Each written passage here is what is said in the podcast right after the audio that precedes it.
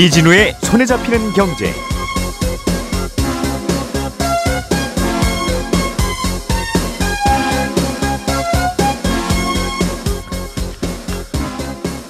안녕하십니까 이진우입니다. 정부가 어, 앞으로 5년 동안 공급할 예정이라고 밝힌 공공분양주택 50만 가구 여기에 대한 구체적인 계획과 청약 기준을 발표했습니다. 내용 들어보겠습니다. 퇴직연금의 금리를 두고 요즘 금융회사들이 치열한 경쟁을 하고 있는데요. 이 경쟁이 안 그래도 요즘 불안한 채권 시장에 충격을 더 줄 수 있다는 우려도 함께 나오고 있습니다. 이것도 무슨 얘기인지 들어보겠습니다. 내가 가입한 보험에 해지 환급금을 담보로 맡기고 돈을 빌리는 보험 약관 대출이 요즘 꾸준히 늘고 있답니다. 그 이유도 함께 들어보죠.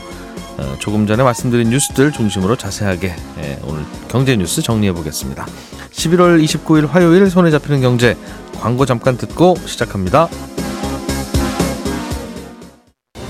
우리가 알던 사실 그 너머를 날카롭게 들여다봅니다. 평일 아침 7시 5분 김종배의 시선 집중.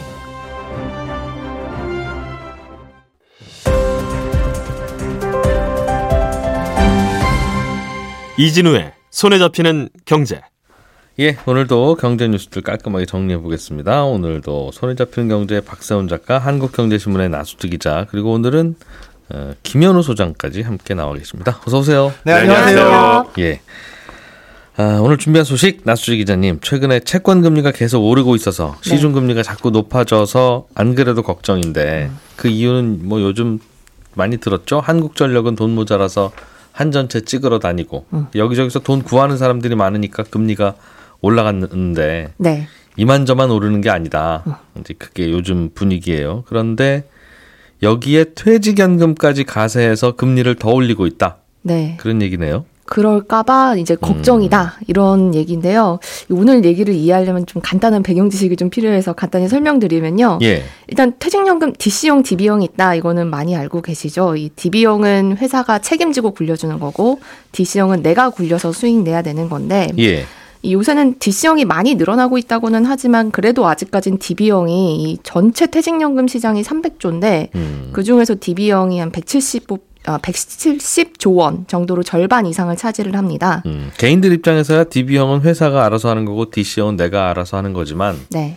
합쳐놓으면 다 똑같이 퇴직연금이죠. 네, 그렇습니다. 음, 그 돈으로 주식 투자도 하고 채권 투자도 하고 하면서 노후 대비하는 거니까. 네. 예. 근데 오늘 이제 이 퇴직연금 얘기를 드리려는 이 주인공이 DB형이어서 이 얘기를 드린 건데요. 예. 이 DB형 연금이 회사가 직접 굴릴 수는 없으니까 외부 금융회사에 맡깁니다. 그렇겠죠. 네, 그러면서 대부분은 이 1년에 몇 퍼센트 정도 금리를 보장받을 수 있는 이 원리금 보장 상품에 투자해달라 이렇게 맡기거든요. 음, 만약에 뭐 원금 보장되지 않고 주식처럼 수익률이 출렁이는 상품에 투자하면 길게 보면 수익률은 높을 수 있더라도 예. 뭐 올해처럼 자산 시장이 나쁠 때는 회사에서 왜 이렇게 소중한 퇴직연금에 손실이 났냐 이렇게 질책을 받을 수 있을 테니까 음, 그냥 각 회사의 퇴직연금 당담자들이 대부분은 그냥 수익률 출렁이지 않는 상품에 선택을 하고 있습니다. 음, 당연한 거죠. 음, 네. 아, 본인이 잘해봐야 박수 받을 일 없고 잘못하면 그렇다면 혼날 일만. 있으니까.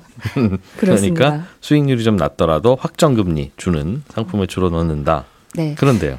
그래서 이렇게 회사들의 자금을 유치해야 되는 금융회사 입장에서는 저희가 조금 더 높은 금리 보장해 드릴게요 라고 하면서 치열하게 금리 경쟁을 하는데요. 예. 대부분은 1년 단위로 계약을 하고 이게 12월에 만료가 많이 됩니다. 아하. 그런데 금융회사들이 치열하게 경쟁을 하니까 매년 한 전체 DB형 퇴직연금의 30% 정도는 연말에 금융회사를 바꾸거든요. 음, 근데 아까 DB형 퇴직연금이 170조 원 정도 되는 시장이다라고 말씀드렸으니까 한 50조 원 정도가 어, 다음 달 말에 새로운 금융회사로 이동할 걸로 보입니다. 예. 그런데 이렇게 돈이 옮겨가려면 이 원래 돈을 맡겼던 금융회사에서 이 돈으로 투자하고 있었던 채권 아니면 주식 이런 걸 팔아서 현금으로 만든 다음 다른 금융회사에 넘겨줘야 됩니다. 예.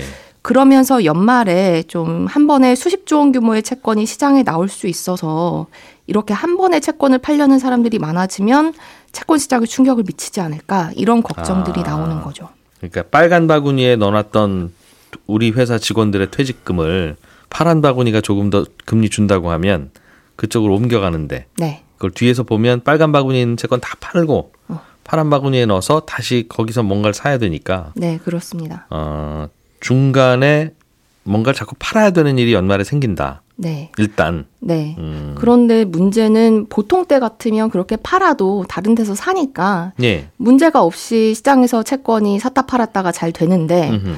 지금은 뭐 새로 나오는 고금리 채권들도 시장에서 잘 안 팔리다 보니까 아하. 이 원래 있던 바구니에서 내놓는 척, 채권이 현금으로 바꾸기지기가 어려울 것 같다는 겁니다. 음, 요즘 같은 분위기에서 집 팔려는 거하고 비슷하네요. 네, 그래서 집 팔고 살려고는 하고 있는데 음. 어차피 그러면 금매에 팔아야 되는. 네 그렇습니다. 음. 그러니까 금, 규모가 큰 회사들이야 뭐 자기네가 가지고 있는 현금을 그냥 주면 되겠지만 만약에 이렇게 채권이 안 팔리면 규모가 작은 증권사나 손해보험사 이런 음. 곳들은 채권을 정말 싸게 팔아야 될 수도 있고 예. 아니면 아예 못 팔아서 현금을 못 구할 수도 있겠다 이런 걱정이 드는 거죠. 음흠. 만약에 그렇게 되면 금융회사 위기로도 번질 수 있는 거고요. 예. 그리고 또 금융회사들이 지금 퇴직연금 시장에서 조금이라도 금리를 좀 더 높여주려고 애를 쓰면서 어느 때보다 치열하게 경쟁하고 있다. 이것도 걱정거리입니다. 왜냐하면 치열하게 경쟁할수록 아마도 평소보다 더 많은 돈이 이동할 가능성이 높을 테니까요. 그래서 이런 걸 걱정해서 금융당국이 퇴직연금을 굴리는 금융사들한테 최근에 지나치게 금리 경쟁하지 말아라 이렇게 눈치까지 줬는데 예. 오히려 어, 금리 경쟁은 더 치열해진 상태입니다. 경쟁을 해야 내 돈이 안 빠져나가니까요. 네, 음. 그렇습니다. 그래서 장, 어, 지난달 말만 해도 이 최고 금리를 보장한 곳이 7.15%였거든요. 1년 맡기면 네. 1년에 1년에 7% 우리가 보장해 줄 테니 맡기세요. 그렇습니다. 네. 와. 지난달에는 그랬는데요. 이달 말에 공시한 거를 보면 증권사 중에는 8% 금리 보장해 주겠다. 이런 곳까지 나왔습니다. 이걸 누가 공시도 해요? 어디에? 네, 이거 매달 어, 말에 퇴직연금 사업자들이 공시를 하게 되어 있습니다. 예. 원리금 보장 상품은 얼마를 주, 주겠다. 이렇게. 야, 근데 원리금을 보장하는데 8%를 주는 게 요즘 분위기라고요? 네. 야, 굉장히 높죠. 세상에 주식 투자를 왜 하나 싶은 생각이 그냥 저절로 드는 그런 숫자네요. 네, 이게 어, 더 높아졌다는 게 사실은 어, 뒤집어 말하면 굉장히 그만큼 퇴직연금 사업자들이 예. 돈이 안 빠져나가려고 애를 쓰는구나 이런 시그널로도 아. 읽힐 수 있는 게 좀 어, 걱정거리인데요. 이건 어디에 뭐 굴려서 8% 주겠다는 게 아니라 일단은 돈 좀 주시면 우리 숨 좀 쉽시다. 네, 손해 보더라도 우리가 8% 드리고 나서 이 위기 좀 벗어날게요 하는 그런 비명이 담긴 금리네요. 네 맞습니다. 그것 때문에 좀 걱정이 되는 겁니다. 음. 예, 그러니까 퇴직연금 자금이 한 번에 빠져나가면 그걸로 투자했던 채권이 안 팔릴 것 같고 예. 안 팔리면 뭐 회사의 현금도 부족하니까 이거 진짜 우리 좀 위기에 빠질 수도 있겠다. 이런 생각을 금융사들이 좀 한 걸로 해석을 할 예. 수가 있고 음. 당장 좀 손해를 보더라도 왜냐하면 이렇게 높게 금리를 보장해 주겠다라고 하면 음, 만약에 회사들이 어 뭔가 채권이나 주식으로 돈을 불렸는데 네. 그만큼 수익을 내지 못하면 다 손해거든요. 음흠. 그러니까 차라리 당장 좀 손해를 보고 음. 또 금리 낮추라고 유도했던 금융당국에 조금 지키든 하냐 있더라도 예. 퇴직연금 자금 지키는 게 나은 것 같다. 이 돈이 빠져나가면 말씀하신 대로 갖고 있는 채권 금매로 말도 안 되는 가격에 팔아야 되니까 네. 그거 생각하면 연 8% 드리는 게 낫다. 어, 네. 그래서 그만큼 채권 시장도 돈이 없고 야, 금융사도 돈이 없고 음. 이런 상황이어서 이런 뉴스가 나오는 겁니다. 요즘 돈 있는 분들은 아주 행복하시겠어요. 어디에 맡길까? 뭐 이런 고민하면서. 자, 7까지 나왔어. 어디 8은 줄 싶은 손 드세요. 뭐 이러고 혹시 더 있겠네요. 높은데 안 나오나 뭐 이러면서. 야, 그런 분위기군요, 요즘. 김현우 소장님, 네. 정부가 공공주택 50만 호를 앞으로 공급하겠습니다. 이런 걸 발표를 했고, 네. 청약제도도 손봐서 이거 어떤 식으로 뭐 공급하겠습니다라는 내용도 발표를 했나 봐요. 네, 그렇습니다. 음. 이 지난달 말에 청약제도가 개편될 것입니다라고 전해드린 적이 있었는데 어제 그 세부적인 내용이 나왔어요. 근데 세세한 내용은 다 나열해가지고 말씀드리기에는 일단 해당 안 되시는 분들도 많으실 거고 네. 또 귀에 안 들어올 수도 있어서 전체적인 틀이 어떻게 바뀌고 어떤 분들이 유리해졌고 청약에 어떻게 도전하는 게 더 당첨 확률을 높일 수 있는지 요거를 좀 정리를 해봤습니다. 일단 공공주택 50만 호라고 할 때 공공주택은 네. 무슨 주택을 공공주택이라고 합니까? 어, LH라든가 SH 같은 지역주택공사에서 분양하는 아파트. 그러니까 음. 민간 건설사 이름을 붙여가지고 민간 택지에 서 공급하는 아파트 말고 네. 공공택지에서 건, 이 건설되고 공급되는 아파트들을 다 공공주택이라고 보시면 됩니다. 음, 그럼 아파트 벽에 LH라고 써 있고 뭐 이렇게 그렇지는? 않습니다. 요즘 옛날에는 뭐 주공, 음. LH 이렇게 써 있었는데 지금은 그냥 무슨 무슨 마을 이렇게 붙이기도 하고 네. 민간 브랜드를 붙이기도 하거든요. 음. 중요한 거는 겉만 봐서는 모르는 예, 거예요. 겉만 그러니까. 봐서는 잘 예. 구분은 안 됩니다. 예. 그런데 그냥 민간 아파트, 민영 주택 같은 경우에는 자기네 건설사 브랜드를 딱 붙여놓기 때문에 음. 아 저기는 민영이구나 알 수 있고 그게 예. 아닌 것들은 그냥 공공이라고 보시면 됩니다. 음, 무슨 마을 이렇게 붙어 있는 거? 네, 그런 걸 수도 예, 있고요. 알겠습니다. 아, 이런 공공주택 같은 경우에는 이제 일반 공급 방식이 있고 특별 공급 방식이 있는데 일반 공급 방식은 청약 통장에 돈을 얼마나 오랫동안 많이 부었느냐가 중요해요. 그러다 보니까 나이가 어리면 당연히 당첨 가능성은 떨어지죠. 네. 어, 그러면 나이가 많으면 뭐 40, 50, 요 세대가 되면 당첨 가능성이 올라가냐? 음. 아, 신혼부부나 뭐 생애 최초 이런 특별 공급 방식이 있기 때문에 누군가를 우선 배려해 주는 이 방식이 있기 때문에 여기에서 많은 비중을 차지합니다. 그러니까 음. 특별 공급 방식이 전체 물량 중에 85%를 차지하거든요. 네. 그 말인즉슨 일반 공급은 15%밖에 안 돼서 음. 청약 통장에 아무리 오랫동안 돈을 붓는다고 하더라도 그 사람들은 계속 정체가 될 거고 예. 어, 일반 공급 방식은 15%밖에 안 되는 그 안에서 싸워야 되니까 경쟁률은 점점 더 치열해질 수밖에 없는 거죠. 음. 그래서 일반 공급에서는 일반 공급대로 경쟁이 치열하고 특별 공급 방식 말고는 아, 젊은 세대들은 또 도전을 할 수가 없고 이러다 보니까 이런 부분들을 조금 아, 저울을 좀 고치겠다. 예. 음, 라는 게 이번 제도 핵심의 제도 개선 핵심입니다. 음, 그럼 어떤 분들이 좀 더 유리해지거나 불리해지거나 하는 게 어떤 변화가 생기는 겁니까? 일단 청년들이 유리해지는 제도가 한 가지 생깁니다. 이 청년 특별 공급이라는 제도가 새로 생기는데 이 예. 청년에 해당하는 나이는 만 19세에서 34세 이하.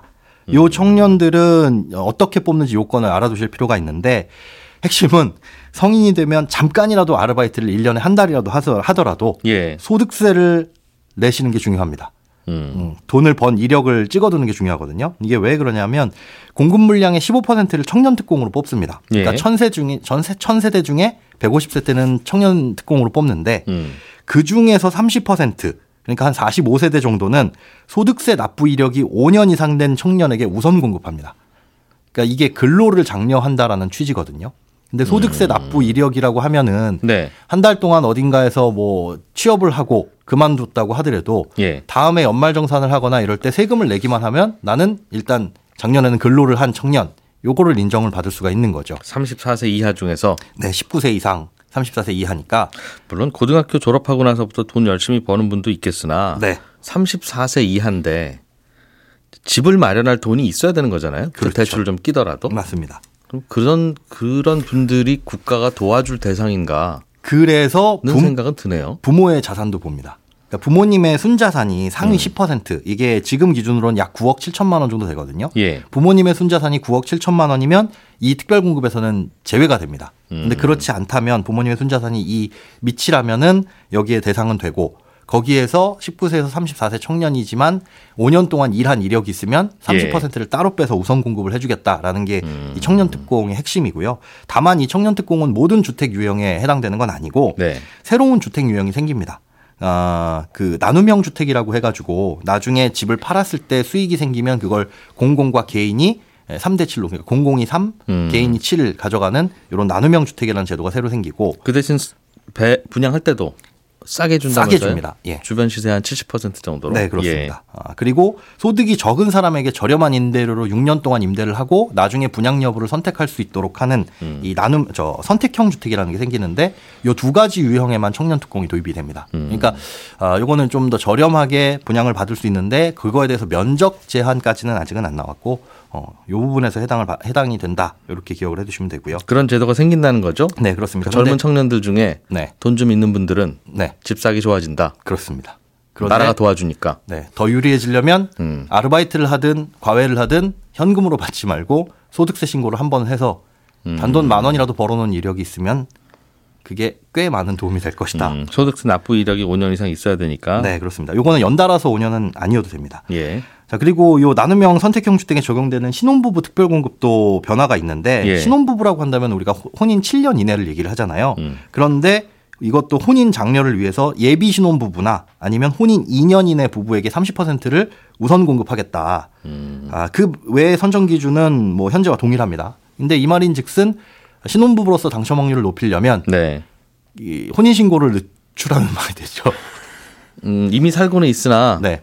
혼인 신고한 지 2년 이내여야 이 특- 혜택을 받으니까 그렇죠. 음, 결혼하면서 혼인 신고는 안 하고 사는 게 유리하다 이 제도를 활용하려면 예 노린다면은 그렇게 되는 거죠. 이게 결혼한 지 2년 이내면 그냥 행복한데 집이 좀 없어도 네. 어쨌든 네. 예. 그래서 정리하자면 청년은 5년 이상 소득세 납부, 신혼부부는 2년 이내 혼인한 신혼부부가 유리하다. 예. 이렇게 새로운 특공 제도는 정리를 할수 있겠습니다. 그러니까 저- 젊은 청년 중에 여유로운 분들, 네. 신혼부부 주- 중에 아주 신혼한 지 얼마 안 되는 분들에게 네. 나라가 돈을 좀 지원해서 네. 어, 혜택을 준다. 그렇습니다. 알겠습니다.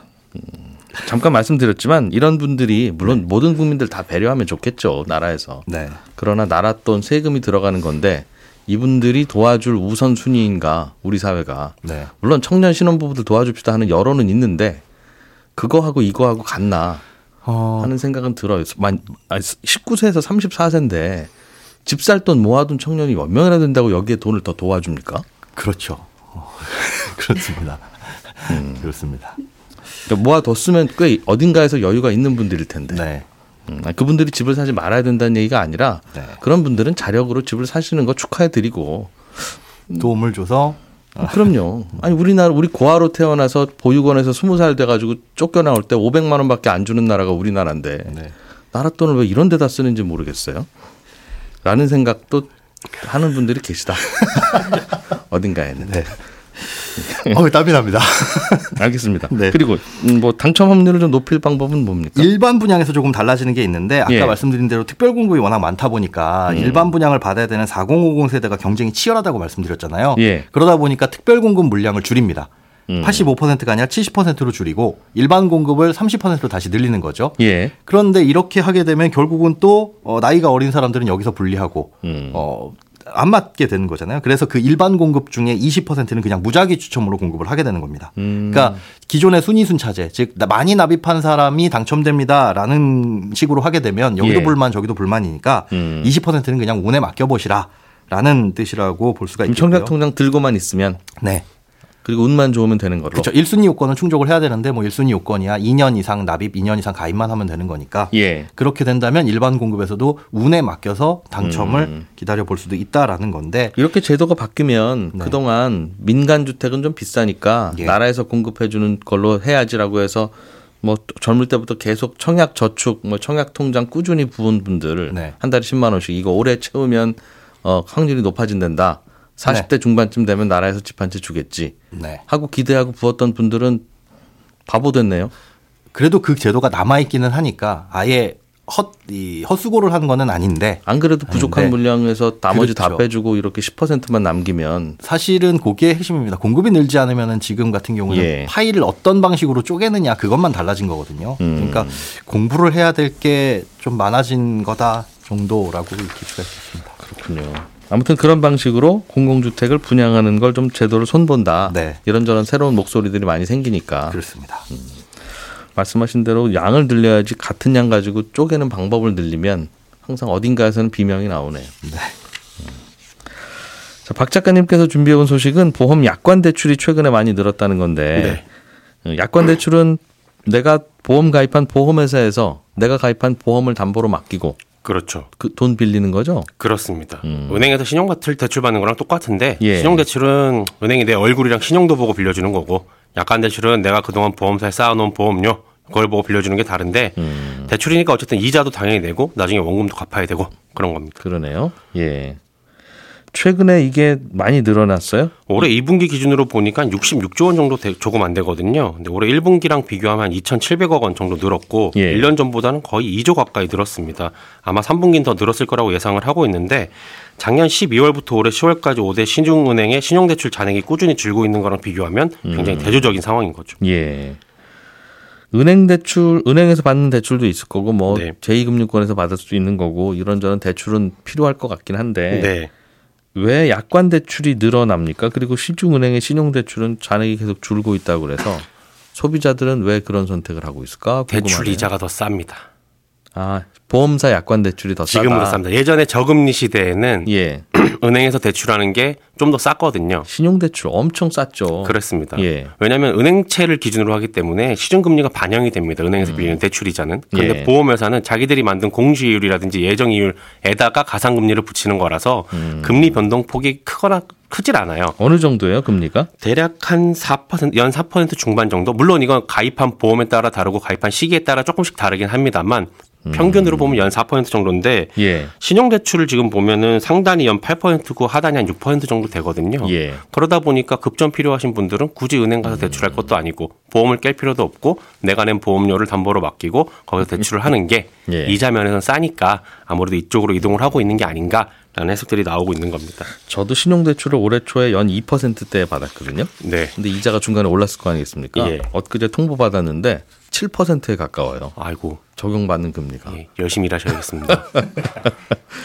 그러네요. 어, 네. 그런데 내가 가입한 보험에 대해서 약관 대출을 받으면 네. 아직도 4%대 정도로 금리가 나온다. 그렇습니다. 그리고 이건 대출 연체에도 신용 등급이 하락하지도 않고요. 예. DSR 산정할 때는 카드론 이런 건 다 잡히는데 약관 대출은 또 안 들어갑니다. 그러니까 이래저래 돈 필요한 사람들은 은행이나 카드사에 안 가고 일단 보험사로 보험회사부터 요즘 물어보면 좋다. 그렇습니다. 올해 마지막 경제 콘서트가 12월 24일 낮 2시부터 열립니다. 김현우, 안승찬, 이진우가 함께하는 21번째 경제 콘서트 Should Have PP 경제 이야기 11월 28일부터 일주일 동안 손에 잡히는 경제 홈페이지에서 신청 받습니다. 아, 날짜 참 잘 잡았다. 예, 여성시대 다 들으시고 나서 11시 5분부터 이어지는 손에 잡히는 경제 플러스에서 저는 다시 한번 인사드리러 올게요. 이진우였습니다. 고맙습니다.